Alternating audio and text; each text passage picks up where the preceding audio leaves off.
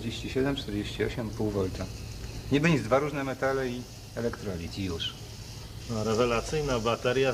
Kłopot polega tylko na tym, że zdaje się statek z cytrusami jeszcze nie dotarł do Gdyni, natomiast znacznie lepszy jednak pomysł miał Gaston Plante już 120 lat temu wymyślił, że dwie ołowiane płyty, jedna dodatnia, a druga ujemna, zanurzone w elektrolicie, czyli stężonym kwasie siarkowym, mogą zrobić dokładnie to samo. Bądź uprzejmy teraz te same dwa podłączenia wykonać i zobaczymy, co Jeden biegun, pokazuje drugi biegun. woltomierz. 2, No, dwa, zero, 0,7. No Tak tyle, jest. ile powinno być. Razy 6, 12 i w ten sposób narodził się 120 lat temu akumulator, który po prostu opanował przemysł motoryzacyjny, y, przemysł y, telefoniczny, tam gdzie potrzeba akumulatorów stacjonarnych i tak dalej, i tak dalej. Wszystkie właściwie samochody używają akumulatorów rozruchowych właśnie takich, ołowiowo-siarkowych i ten pomysł okazał się w gruncie rzeczy najlepszy i niepokonany do dnia dzisiejszego. No, ale inna sprawa, że to jest wiesz, ciężki prąd. Zresztą brałeś w ręce kiedykolwiek akumulator i wiesz, prawda? No problem Znasz jest wagę ciężki problemu. na wagę. Ale jest tutaj sprawa, która jest smutna, bo ja mam wrażenie, że widzisz ten pomysł z płytami ołowiony, ołowiowymi zanurzonymi w roztworze kwasu siarkowego to jest pomysł strasznie dawny.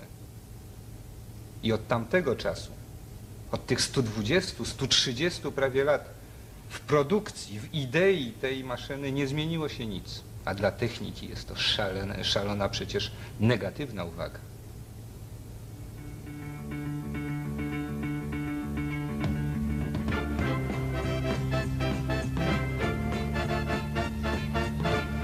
Z punktu widzenia metalurgii nic nowego, odlew. Z punktu widzenia materiałoznawstwa także starość, ołów. Metal znany ludziom od 5000 lat. Ciężki, trujący, topliwy. Już niespełna 400 stopni zamienia go w połyskającą ciecz.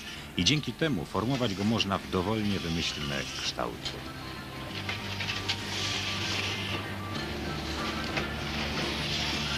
Dawniej ręcznie, dziś taśmowo. Idea tego źródła prądu jest tak stara jak nauka o elektrochemii. 120 lat temu Raymond Louis Gaston Plante zanurzył dwie ołowiane płyty w roztworze kwasu siarkowego i popłynął pierwszy akumulatorowy prąd. 120 lat temu. Do dziś zmieniły się tylko szczegóły. Szczegół pierwszy czystość. Metal pracował będzie w ostro korodującym środowisku. Każda obca domieszka oznacza tu zmianę własności. Więc dziś do wnętrza akumulatora trafić może tylko to, co korzystne. Ołów z niewielkim dodatkiem antymonu, poprawiającego mechaniczne własności samego ołowiu i tajemne przyprawy.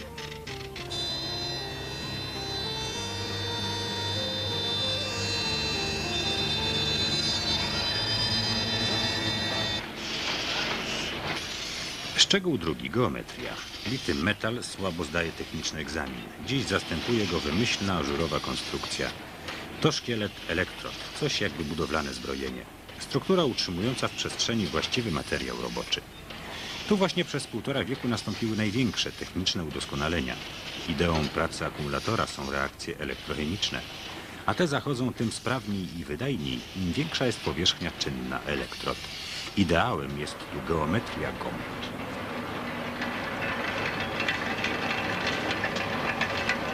Ołów musi więc zaczerpnąć powietrza. W cyklu niezbyt skomplikowanych procesów traci szlachetny wygląd metalu.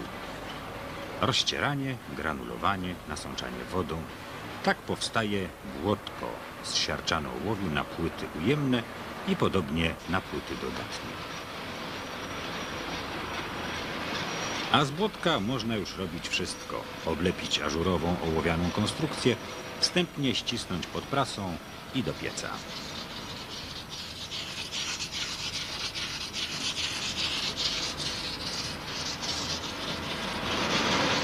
W trakcie tej garncarskiej procedury materiał pozbywa się wody.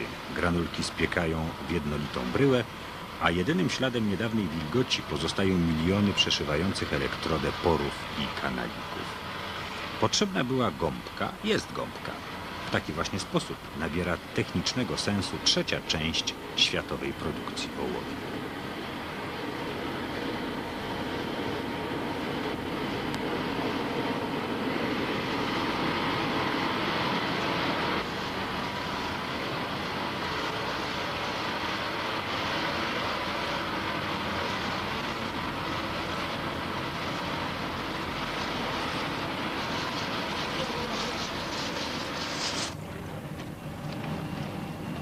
Szare płyty ujemne, brunatne dodatnie.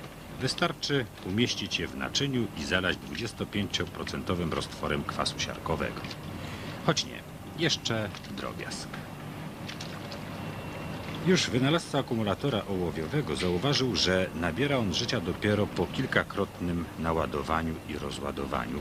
Dopiero wtedy powstają właściwe proporcje czystego metalu i jego związku tlenku i siarczanu ołowiu. Ten proces, zwany formowaniem, był kiedyś na głowie użytkownika. Dziś stał się zakończeniem technologii produkcji i płyty nabierają dojrzałości zbiorowo. Ale to wszystko nie zmienia faktu, że idea ma 120 lat. Widać, nie wszystkie recepty tracą wartość wraz z czasem. Tak, no więc nieprawdą jest, szanowny kolego, że nic się nie zmieniło. Choćby zmieniło się to, że kiedyś te płyty były robione z litego ołowiu. Dzisiaj mają postać właśnie takiej kratki, która dopiero wypełniona jest proszkiem stanowiącym substancję aktywną, dzięki czemu jest ona cienka, lekka, no a y, kontakt z elektrolitem jest nieporównanie większy właśnie dzięki temu, że duża jest ta substancja aktywna. Ale to też nie jest ale to też nie jest wszystko. Ostatnie dosłownie lata przyniosły dzięki y, komputerowemu projektowaniu konstrukcji taką zmianę. Kratka przybrała postać tego rodzaju radialnie rozchodzące się żebra, które umożliwiają dzięki właśnie takiemu kształtowi kratki y, lepsze odprowadzanie ładunków elektrycznych, a tym samym lepszą, bardziej niezawodną, wydajniejszą pracę całego akumulatora. Wielkie słowa, Bez- a ludzie, którzy projektują układy elektroniczne pękliby w tym momencie No, ze śmiechu. nie wiem, wystarczy zresztą spojrzeć, jak wyglądała kiedyś tradycyjna płyta i jak wygląda ona dzisiaj. O, duża y, jednak jest różnica i w grubości, i w wadze, ilości materiału zużywanego. To są drobne kroki, które stanowią o postępie. Może tak, może nie, ale jeśli naprawdę gdzieś szukać postępu, to nie w tym kawałku ołowiu, który jak żołnierzyki dawniej, prawda, odlewany jest w mniej lub bardziej wymyślny kształt, a właśnie w tym, co jest przez ten kształt utrzymywane. No, substancja czynna, jak się rzekło, prawda, ta pasta, którą wypełnia się i z której formuje się, for, y, tworzy się dopiero płyty. Jakby to wyjąć z akumulatora, to wyglądałoby tak, to właściwie nic nie widać. Tuż po momencie produkcji widać e, płyty przeznaczone na bieguny dodatnie i na bieguny ujemne, różnią się delikatnie barwą, ale to jeszcze nie będzie działało. Natomiast po procesie formowania rzecz dzieje się tak, te płyty ujemne, szare, to jest taki gąbczasty ołów, a trzyma się nawet zupełnie nieźle. O, i płyty dodatnie, to się robi takie brunatne. Niby też się trzyma, ale jeśli popatrzeć na ręce, widać, że jest to właściwie konstrukcja pyłowa. Ale co najciekawsze, właśnie wewnątrz, w mikrostrukturze, w tym, co widać dopiero okiem mikroskopu elektronowego, widać na czym polegają problemy. No problemy, słuchaj, akumulator działa, bo następuje pewnego rodzaju odwracalna mm, przemiana chemiczna. Prawda? Tworzy się y, siarczan y, ołowiu, w procesie rozładowania zamienia na tlenek ołowiu, w procesie ładowania znów się kryształy odbudowują i tak dalej, i tak dalej. I otóż popatrz. Sam problem tego tlenku ołowiu. No przecież to wygląda na przykład tak, że mm, tu widać, że mm, ma on postać krystaliczną dwojakiego rodzaju.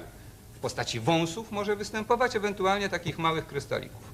Te wąsy są bardzo istotne, bo jest ogromna powierzchnia płyty, prawda? Natomiast te małe trzymają to wszystko w kupie. I teraz jeśli popatrzysz na życie akumulatora, a to jest taka świeżo uformowana, widać, że tych kryształów malutkich, tych alfa jest tutaj bardzo dużo, a sięgają one nawet 60% y, zawartości dwutlenku ołowiu. Po dwukrotnym rozładowaniu i przeładowaniu raptem zaczyna pojawiać się, dominować struktura odrobinę bardziej włochata.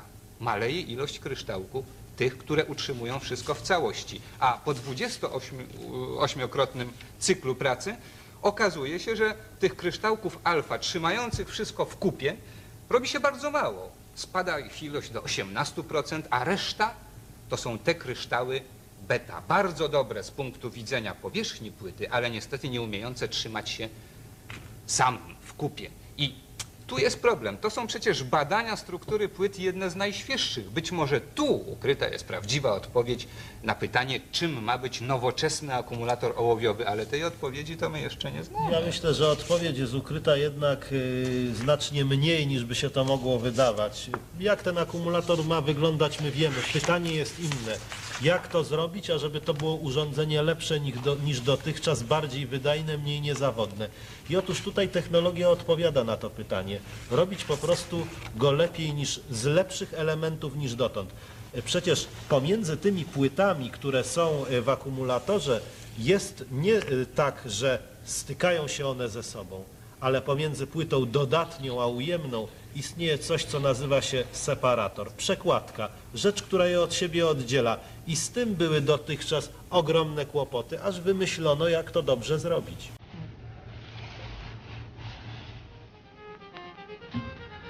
Zadanie brzmi banalnie prosto. Zrobić przekładkę oddzielającą od siebie ołowiane płyty, czyli separator. Trochę białego proszku, czyli polichlorku winylu, nieco rozpuszczalnika i specjalny walec, który białą masę uformuje w cienki plaster ozdobiony drobnymi żeberkami.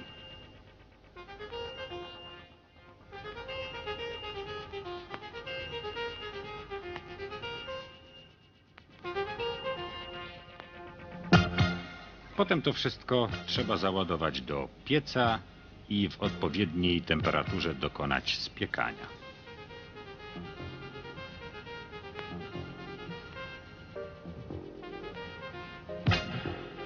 Na razie wszystko jest niby łatwe, ale prawdziwe schody zaczynają, zaczynają się z chwilą, gdy trzeba przyjrzeć się szczegółom.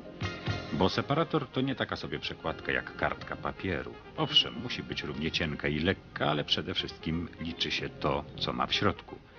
Dlatego sproszkowany polichlorek winylu musi być precyzyjnie przesiewany, aby wszystkie ziarna miały idealnie takie same rozmiary i by w jednym miligramie mieściła się dokładnie określona ilość cząsteczek.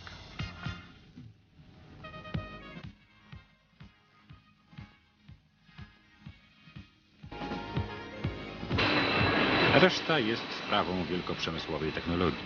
Unikalna maszyna, która biały proszek zamienia w długą wstęgę jedno lub dwustronnie żebrowanego separatora.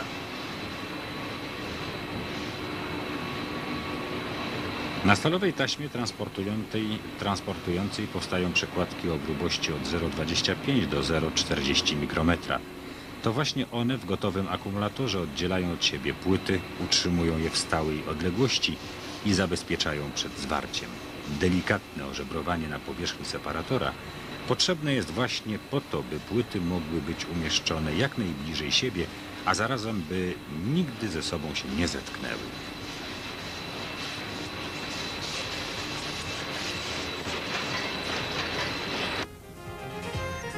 Ale najważniejsze jest jak zwykle to, czego nie widać. Struktura wewnętrzna. Separator musi być porowaty jak gąbka. Przepływ elektrolitu między płytami musi być całkowicie swobodny. Natomiast cząsteczki stałe muszą zatrzymać się na separatorze jak na nieprzenikalnej barierze. Specjalna aparatura odpowiada na pytanie, czy widoczne gołym okiem pory są odpowiedniej wielkości. Czy ich ilość na 1 cm kwadratowy jest wystarczająca? O tym, jak wiele ich jest, świadczy fakt, że 40% objętości separatora to powietrze.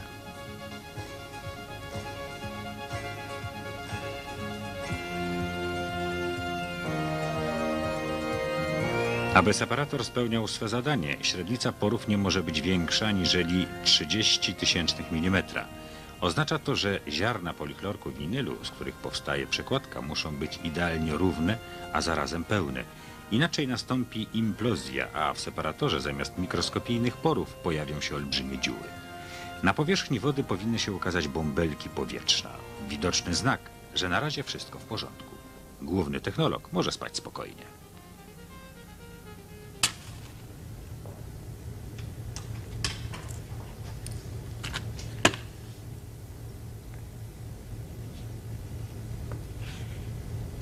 Na tym to właśnie polega. Separator porowaty jak gąbka i y, przenikająca, m, przenikający przez niego dym jest właśnie dowodem na to, że ta struktura jest tylko pozornie lita. Ja jestem oczywiście Ciekaw, dlaczego jeśli ty pokazujesz coś porowatego, to zawsze ja tracę ty musisz zdrowie. palić, no bo ja Tak. po prostu nie palę. Na tym polega wyższość akumulatorów nad innymi źródłami energii. Ale mm, y, jest y, po prostu to konstrukcja, która nie tylko może być zbudowana z polichlorku winylu, są tu y, możliwe różne wariacje. Polietylen, y, papier powlekany żywicą, y, wzmacniany włóknem szklany separator z polichlorku winylu. Chodzi po prostu w tych najróżniejszych konstrukcjach separatorów o to, żeby z jednej strony był on idealnie przenikliwy dla jonów, żeby transport jonów odbywał się bez żadnych przeszkód, a równocześnie, żeby oddzielał od siebie płyty czemu, i utrzymywał je w stałej odległości, czemu służy to żebrowanie na powierzchni separatora, mogące zresztą mieć najróżniejszą formę. Mogą to być aż tak wypukłe, na przykład y, duże żebra stosowane w akumulatorach stacjonarnych czy trakcyjnych. W każdym razie jest to mm, rzecz, która uległa ogromnemu y, udoskonaleniu i trudno powiedzieć, żeby się nic do tej pory nie zmieniało. I takie torebki to ma znaczenie transportowe także? No taka koperta właśnie jest y, jednym z przykładów, y, jak można rozwiązywać sprawę separatora. Słuchaj, ja odrobinę żartuję, bo moim zdaniem jest to oczywiście kosmetyka, bo jakby nie patrzeć, jakiego rodzaju separatory nie wymyślać i nowoczesną chemię wkładać w to wszystko, nie zmienia to postaci rzeczy, że jest to ratowanie się tylko przed znanymi i niesamowicie trudnymi do obejścia wadami tego urządzenia. Taka jest prawda.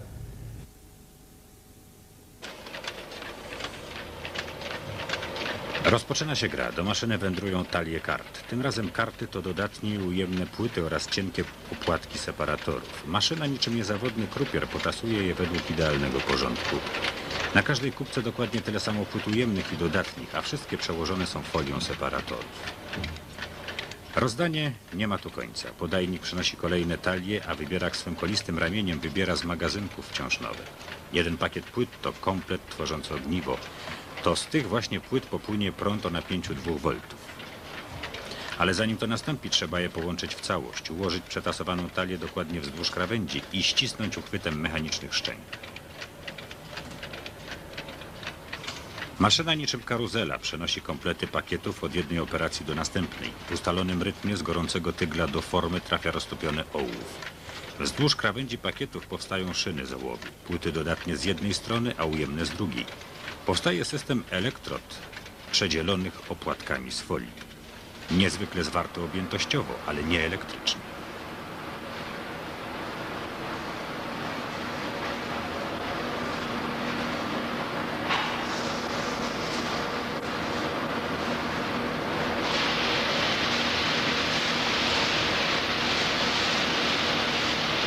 Końcowy montaż, a właściwie kontrola. Rzut oka czy dotknięcie ręki decyduje o losie pakietu. Tu bowiem nie gra się w ciemno. Jedna blotka psuje siłę całego ogniwa, a zatem sześć karet wyłącznie zasów. Sześć pakietów w sześciu celach. Tym bardziej, że dalej zamiast ludzi na baterię czekają nieczułe szczęki robota.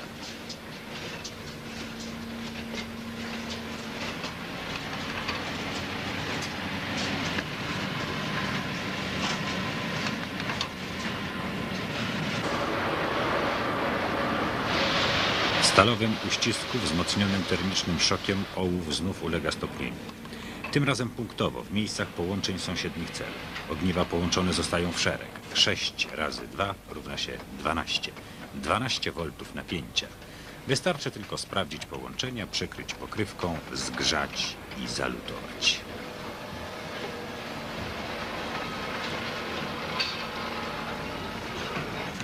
Lustrzana gładź biegunów oznacza wykonanie ostatniego połączenia. Pozostaje już tylko dolać elektrolitu i naładować.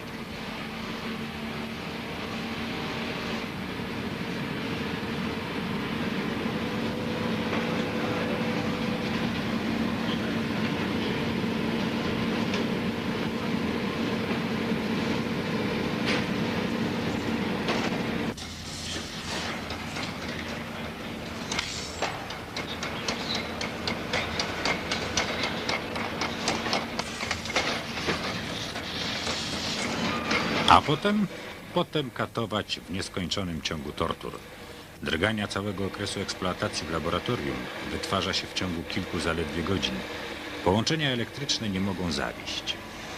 Ale wiadomo, że i najlepszy akumulator zawodzi, gdy jest zimno. Jako standard działania przyjmuje się mróz rzędu minus 18 stopni.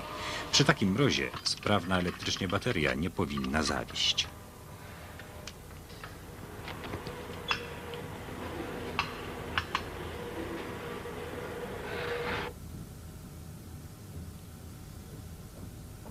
Pomiar wewnętrznej oporności.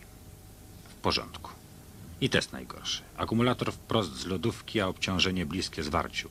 380 amper, minus 18 stopni, 30 sekund pracy i spadek napięcia nie większy niż do 9,5 V.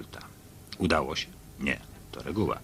Tak pracować muszą współczesne akumulatory ołowiowe. I choć są one ciężkie i powolne w ładowaniu, doskonale spełniają rolę koni roboczych. Tam, gdzie potrzeba dużo energii, tam, gdzie rozładowanie jest głębokie, akumulator z ołowiu jeszcze długo nie znajdzie swego następcy. Bądź co bądź, 120 lat to piękny wiek.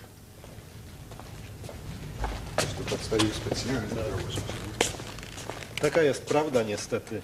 Nie widać na razie nic lepszego, a y, wydaje się tylko, że to jest takie proste.